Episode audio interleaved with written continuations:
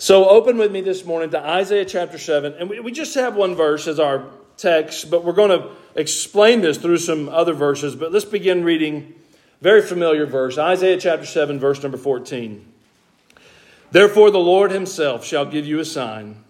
Behold, a virgin shall conceive and bear a son, and shall call his name Emmanuel. Let's pray. Thank you, Lord, for your word. Thank you that has caused us to celebrate in this way. As we see that there was this night that God became man, that the Savior of the world was born as a baby in a town called Bethlehem. The star shined bright above him. The angels sang as his choir. The shepherds came and worshiped him. Wise men came from the east later and worshiped him. Kings Lord, still to this day, we celebrate. We know that maybe we don't have the date just right or the time of the year or whatever, but this is the time where we, as your people, we say, Praise you, Lord, that you came. You didn't stay far away. You, you weren't unconcerned with the affairs of men, but you came. You were born and you lived and you died. And you resurrected that we might be your people. And so we praise you this morning. Lord, we ask your blessing upon this time as we consider these prophetic texts that told that you would come and how your people then received them. Help us to learn. We pray this in Jesus' name. Amen.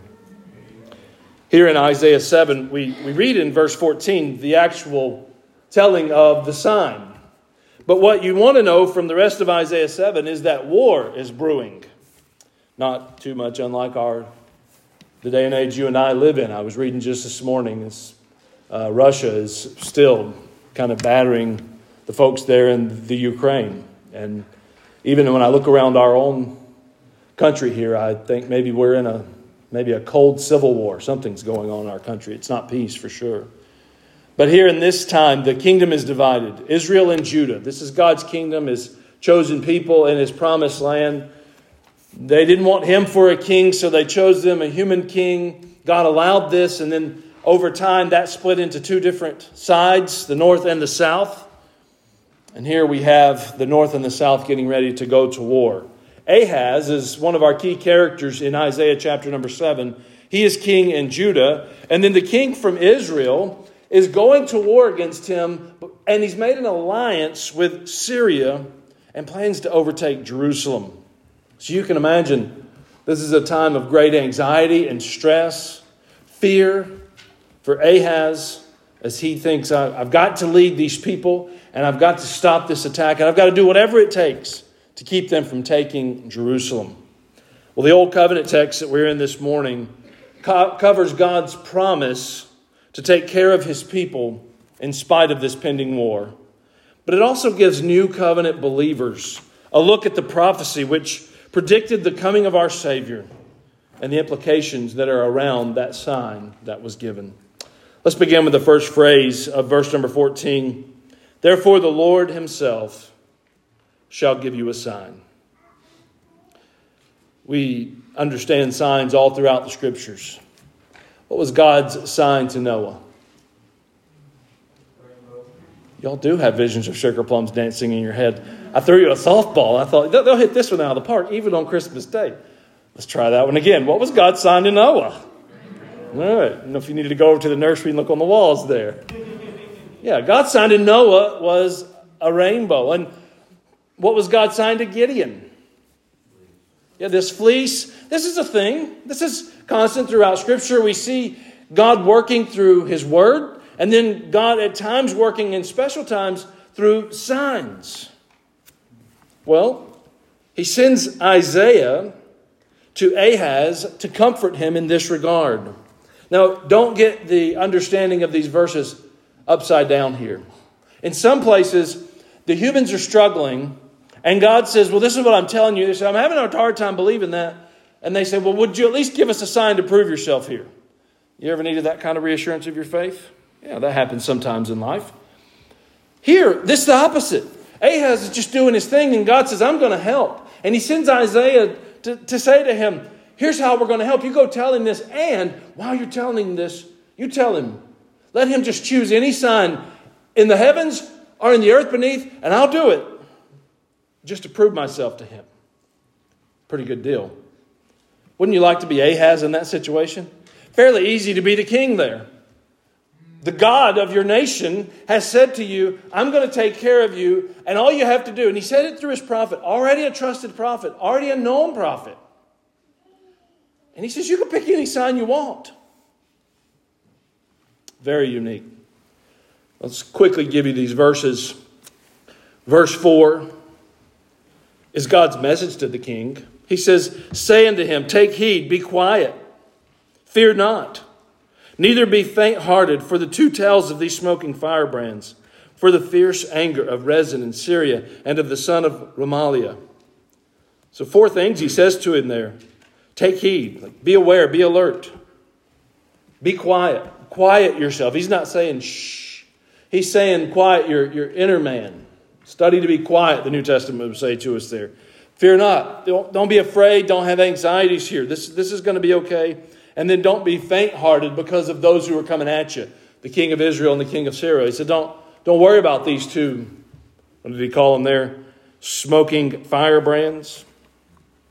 Verse number seven, he says, Thus saith the Lord God, It shall not stand, neither shall it come to pass. Now, just think of something in your life right now. Certainly, nothing in our lives is on the national level like this, and we're not king of Judah. But just think of something in your life. And should God send a messenger to you to say,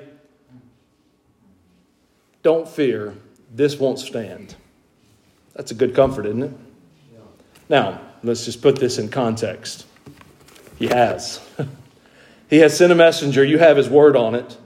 They pinned it down. He, he won't let it fail. He's let it stand throughout the ages. All we have to do is open it and read it and trust it and believe what it says. But in this instance, Ahaz has sent this messenger who tells him these things specifically. So, chapter 7, verses 4 through 9, we find God allowing Isaiah to tell Ahaz exactly what is going to happen. But there is this stipulation if you will not believe me, you will not be established. This is God's stipulation. Verse number nine, at the end of the verse there, if you will not believe, surely you shall not be established. So take heed, be quiet, don't be afraid, don't be faint hearted. This will not stand, it will not come to pass. But if you don't believe me, Ahaz, you're going to be cut off from this promise. Now, I want you to think of this from God's perspective. He's telling him the future. He says, This is what's going to happen. I've sent my prophet to tell you about it beforehand. If you just believe, you will prevail and you will be established. It's a simple choice. MacArthur writes here in his notes, he says the choice belonged to Ahaz. He could trust the Lord's word or fall into the enemy's hands, or even worse, experience a final heart hardening. And he's right, and we understand this from this perspective. But from Ahaz's perspective, there is a second option.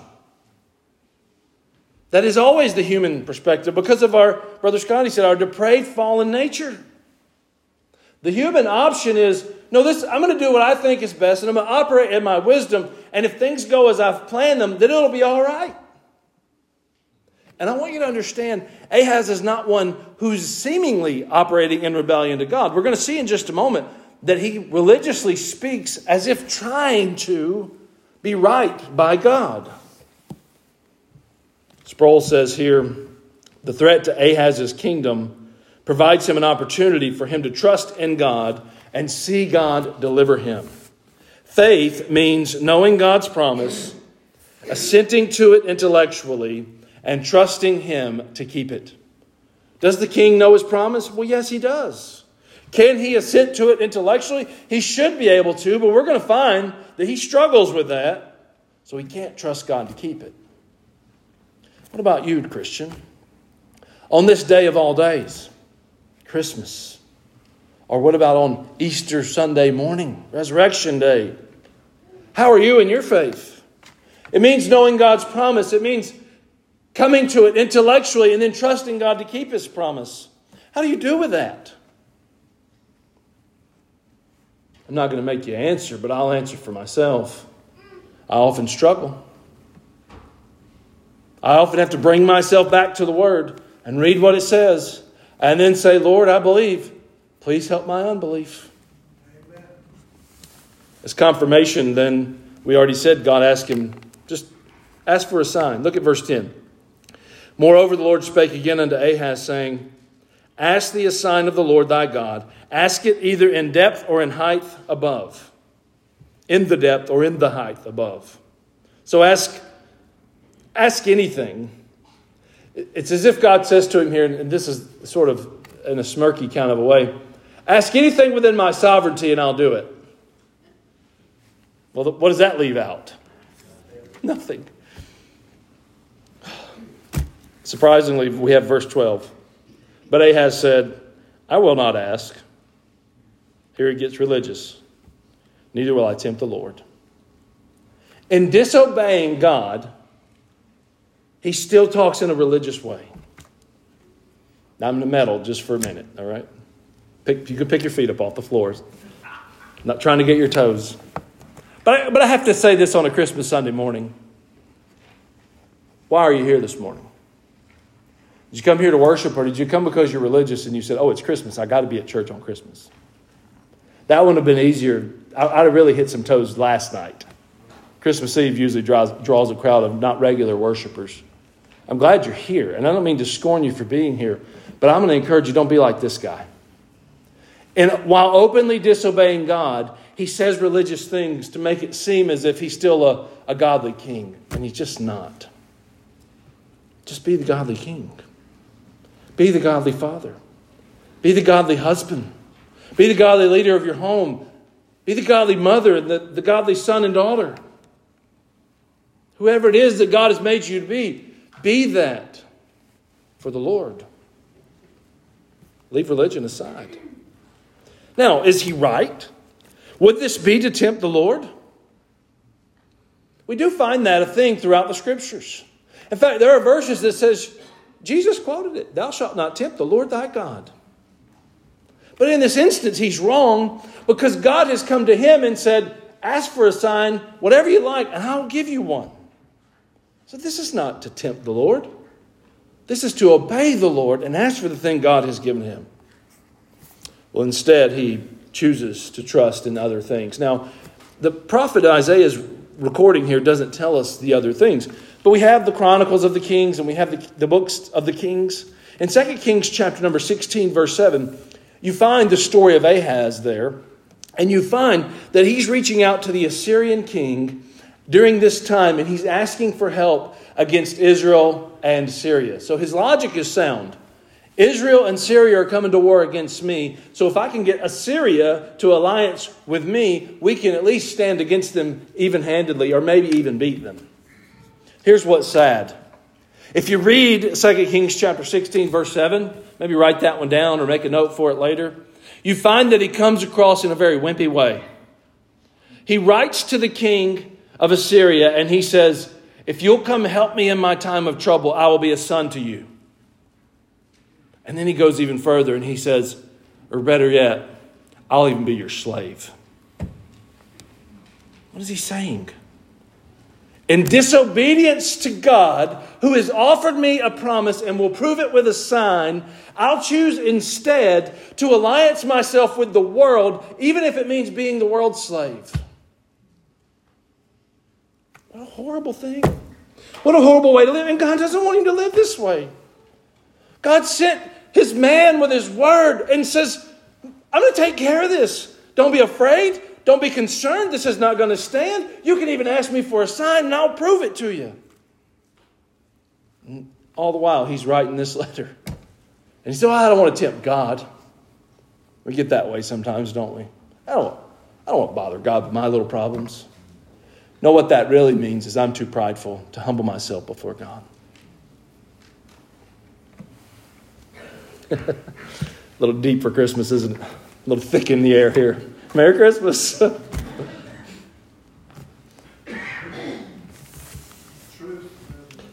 Amen. It's not unique for us to find humans trusting in their own wisdom instead of God's. But it's hard for us to read how this plays out given God's direct communication to Ahaz. And I know somebody sitting here this morning, because I, I did this week as I was working on this, somebody sitting here this morning and saying, Well, if God sent Isaiah directly to me like that, I might act differently. But like, church, you gotta you gotta come around to where you are here. You are new covenant believers. God has sent. Like, it's pinned down. Like he they didn't they, Ahaz didn't have this. I mean, as a king, he had some scrolls, maybe, but we're blessed. We have the Holy Spirit inside us to illuminate the word to us. God tells him the future, He tells him not to be afraid. He sends this final assurance through any sign. But Ahaz still chooses to act in his own wisdom while speaking religiously about it. I will not test God by asking for a sign. Now, thankfully, as God always does, he acts despite human foolishness. Aren't you glad in your life that God acts in spite of your human foolishness? Amen. Praise the Lord. Verse 13, and he said, Hear you now, O house of David. Now that's a change. Who has God been speaking to up to this point? Ahaz. Who's he speaking to now? Ahaz's kingdom. He bypasses the king and he speaks to the kingdom. What does this mean for Ahaz? You're cut out. He said, if, you, if you'll obey me and I'll give you a sign to help you, you'll stand. But if you will not, the end of verse number nine, you will not be established. And just that quick, he is not established. God has cut him out of the way. Now, you go to Matthew chapter number one, guess who you find there in the lineage of Christ? You still find King Ahaz. He still exists in the bloodline. But at this moment in time, his rule is, is, is all but over. So God speaks to the house of David. He speaks to the nation of Judah. He says, It is a small thing for you to weary men, but you will weary my God also. Therefore, the Lord himself shall give you a sign. Behold, a virgin shall conceive and bear a son, and, you, and shall call his name Emmanuel. So, to the house of David, to the nation, he tells them he will give them a sign. Ahaz wouldn't choose this sign of God's sovereignty. Think of what this meant. God said, In the height above, or in the, in, in the depth. And then think about what we know the sign actually came to be. Brother Preston already read it to us. Brother Scotty already read it to us. He could have asked, okay, Lord, King of Judah, let there be a bright star over Bethlehem, big enough that I could see it from Jerusalem. I'd like for that to be a sign. Well, that's what God did when the birth of Jesus came. He could have asked, Lord, why don't you let angels come down to earth and sing this message to shepherds, and if they'll report that to me, I'll believe you. That's what God did. He said, He could have said, Why don't you let miraculous things happen on the earth? Give sight to the blind, give hearing to the deaf, let those who can't walk walk again. In fact, let them leap. That's what God did. Instead, God chose for him the Lord himself shall give you a sign. And in God's choosing, he accomplished all these things just through what he said there. Behold, I will give you a sign. A virgin will conceive and bear a son, and you will call his name Emmanuel. Sadly, Ahaz is left out this time. And this is a great principle for us to understand. We can refuse what God is sharing with us, but this will not prevent him. It will only prevent us from what he is doing. What side do you want to be on? I grew up, we used to sing this song Yes, I'm on the winning side. I am on the winning side. No more in sin will I abide. Who, who, who knows this song? Has sang this song in church? Okay, some of us. Now I know who the fundamentalists are in the group. Watch out for these legalists, you people. No, I'm just kidding. I want to be on that side. Well, what is it that God is doing? Let's continue in the verse. Therefore, the Lord himself shall give you a sign. Here's what, here's what it is Behold, a virgin shall conceive and bear a son. That's the sign God chose. Now, if you go on reading Isaiah chapter 7, Isaiah chapter 8, Isaiah chapter number 9, now, don't get me wrong here. This is probably not like after dinner prescribed reading on Christmas Day. Okay? Don't go home and do that to your family. You get to reading through chapter number 8, and it's it's pretty vague, and you could use the prophet there to, to help you understand. No, wait, wait, what did you mean, Isaiah, when you said that? I'm going to give you the key verses this morning in those three.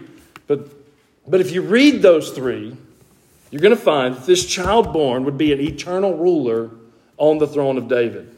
Syria, Israel, no one would conquer David's kingly line permanently. Outside of the miraculous, there's also wording here to insulate God's promise. And I want to show that to you here, but I don't want us to skip over the miraculous. The miraculous in, in this promise, this sign, is the virgin birth. Warren Wiersbe emphasizes this well. He says the virgin birth of Christ is a key doctrine. For if Jesus Christ is not God, come in sinless human flesh, then we have no Savior. Jesus had to be born of a virgin, apart from human generation, because he existed before his mother. I'd never thought of that until I read Dr. Wiersbe there, but that is a unique thing. Jesus existed before his mother. but I still want you to see that that's the miraculous. And you, you could just take a whole Christmas day or a whole Christmas season and, and talk about the, the, the wonder and the miracle and the majesty of the virgin birth of Christ. But that aside, I want you to see something else in this miracle here. In saying that this child would be virgin born, what is being said there? There will be no earthly father. That's very important. I mean, we understand it in, in our day, just on the, the makeup of the home. But, but we're very, I don't want to call us liberal, that'll offend some of you. But we're more progressive, that's even worse, isn't it? We've come a long way, baby. but in that day, a female outside that male uh, headship was just was a tough thing. So when God says here that a virgin shall conceive, yes, there's the miraculous, but there's also the practical here that is, is stating something. There's not going to be an earthly father. And I don't just mean this in the sake of the anatomy, I mean this in the sake of like nameship, kingship. How could he be the one from the line of David when one of David's sons is not his dad? This is problematic. What is God doing here? Well, we know what God is not doing because we know that He is unchangeable, right? The immutability of God. We know that He's not changing. It's not like He's saying, oh, that's Ahaz, you've ruined it. This is the end of the Davidic covenant. It's not what God's doing there. So we got to understand it as something else. And some of you already started rolling your eyes at me. You're like, come on, buddy. You're taking the long way. We know where this ends up. I know, but it's fun. Theological exploring here. Where did this babe get his name? Well, you read the text there, and the mother is told to name it, right? Behold, a virgin shall conceive and bear a son, and shall call his name Emmanuel. Well, that's unheard of. In fact, it's improper. You go even up, I mean, like I think 700 years ahead in the timeline here, maybe 400, I think it's 700, to the birth of Jesus, and you have the birth of John, remember? His John the Baptist. His dad can't speak for a time, and they're waiting on what are you going to name the son. Finally, when he can speak, he says his name is John. And I love on it's on uh, like the Nativity, the movie, the Nativity that you can watch at Christmas time. I like that movie. The people they I don't know that this is strictly biblical, but I, am sure it happened because of humans. The people like went from looking at the dad to immediately looking at the mom. Like, are you going to stand for this? His name is John. What a Greek Gentile type name. We're conquered by the Romans, but we're Hebrew. His daddy's name is zachariah His name should be zachariah or Mephibosheth or Rehoboam or, you know, something. It's not enough syllables. John? John, it's plenty of syllables for now. No offense. The dad, though, had the authority. But here the mother is told, You give him the name. But think about what's actually happening there. Who is telling her to name him Emmanuel? God through Isaiah. So, what is he communicating there? God is his father. Oh, isn't that great? It just melts me at Christmas. There would be no earthly father. The father would not be a covenant receiver or a covenant keeper. The father would be the covenant maker. This is God's sign. This is God's way of saying, I will bring peace on earth, goodwill to men. Because I myself, in the form of my Son, will be born of a virgin, live a sinless life, die for my people, stay alive, redeem them to myself, and rule and reign with them as prophets and priests and kings. Which is exactly what we read happening in Christ's first advent. Let me read to you from Luke chapter 1. We've already quoted some of this together. Verse 31 And behold, thou shalt conceive in thy womb. This is the angel Gabriel sent to Mary, saying, Fear not. Behold, thou shalt conceive in thy womb and bring forth a son, and shalt call his name Jesus. He shall be great and shall be called the Son of the Highest. And the Lord shall give unto him the throne of his father David, and he shall reign over the house of Jacob forever, and of his kingdom there shall be no end. That was God's sign. Ahaz, don't you worry about Syria. Don't worry about, I think the guy's name is Pekah or Pekah. I don't know how to pronounce it there. The Israelite king. Don't worry about him. There'll be no end of this kingdom.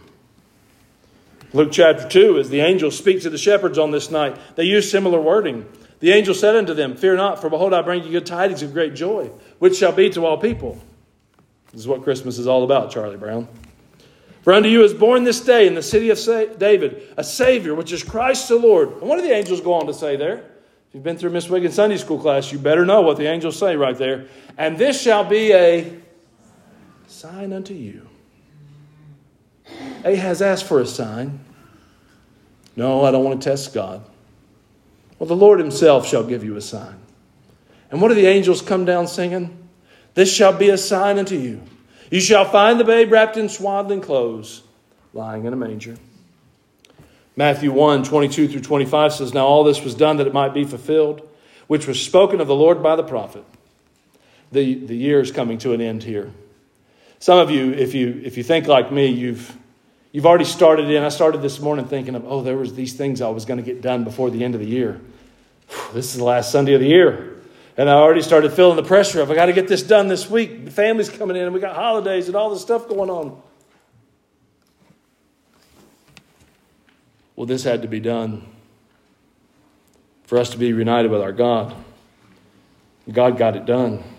Now, all this was done that it might be fulfilled, which was spoken of by the Lord by the prophet, saying, Behold, a virgin shall be with child, and shall bring forth a son, and they shall call his name Emmanuel, which being interpreted is God with us. Then Joseph, being raised from sleep, did as the angel of the Lord had bidden him, and took unto him his wife, and knew her not till she had brought forth her firstborn son, and he called his name Jesus. This is God's way of showing his people that they needn't fear. He would send an eternal king to establish them forever. Well, who would this king be? And why should just another king bring them eternal hope? Well, that's the end of verse 14. And call his name Emmanuel, God with us. In the immediate context, even God is with us, or God will be with us. This is what Israel had come to know about their God in times that weren't his judgment raining on them, but just times where they had to go to war they were right with their God, their God would be with them. But God Himself, in this instance, would once more be their king. This was God's sign of hope to His people. Calvin said here, the only begotten Son of God clothed Himself with our flesh and united Himself to us by partaking of our nature. He is therefore called God with us or united to us, which cannot apply to a man who is not God. This is the very thing Ahaz was denying. He feared God was not with them, and he took steps on his own to act outside of God's sovereignty. God's sign, his message to his people, was to reiterate he was with them. He would never leave them, and he would never forsake them. In Isaiah's message, we are foretold about Jesus. Emmanuel, God with us. Though King Ahaz acted in rebellion and wickedness, the Lord continues to show his mercy. Derek Thomas says he promised a deliverer, born in a way no one has been born before or since, to make sure that his word would stand. Boy, it did. Jesus came into the world to deliver us from Satan's power. Knowing Christ is to know His presence and His power in our lives. It is God with us. Without Him, we have no hope. So on this Christmas day, I leave you with this God rest you, merry gentlemen. Let nothing you dismay. Remember, Christ our Savior was born on Christmas Day to save us all from Satan's power while we were gone astray.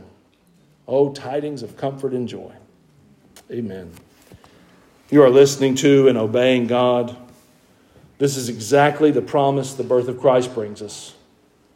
But if you're like Ahaz and others just like him and decide to stay put in your human wisdom, you can expect to be cut off. God offered great grace and mercy to this king. But in the moment of choice and disbelief for him, and he chose other, God just, he, he didn't play games, he just went on. Well, Isaiah goes on to say in chapter 9, verse 2 the people that walked in darkness have seen great light. Verse 6 For unto us a child is born, unto us a son is given. The government will be upon his shoulders. His name shall be called Wonderful Counselor, the Mighty God, the Everlasting Father, the Prince of Peace. Of the increase of his government and peace, there shall be no end. Upon the throne of David and upon his kingdom to order it and to establish it with judgment and with justice from henceforth, even forever because the zeal of the Lord of hosts will perform this. Amen. Let's stand together.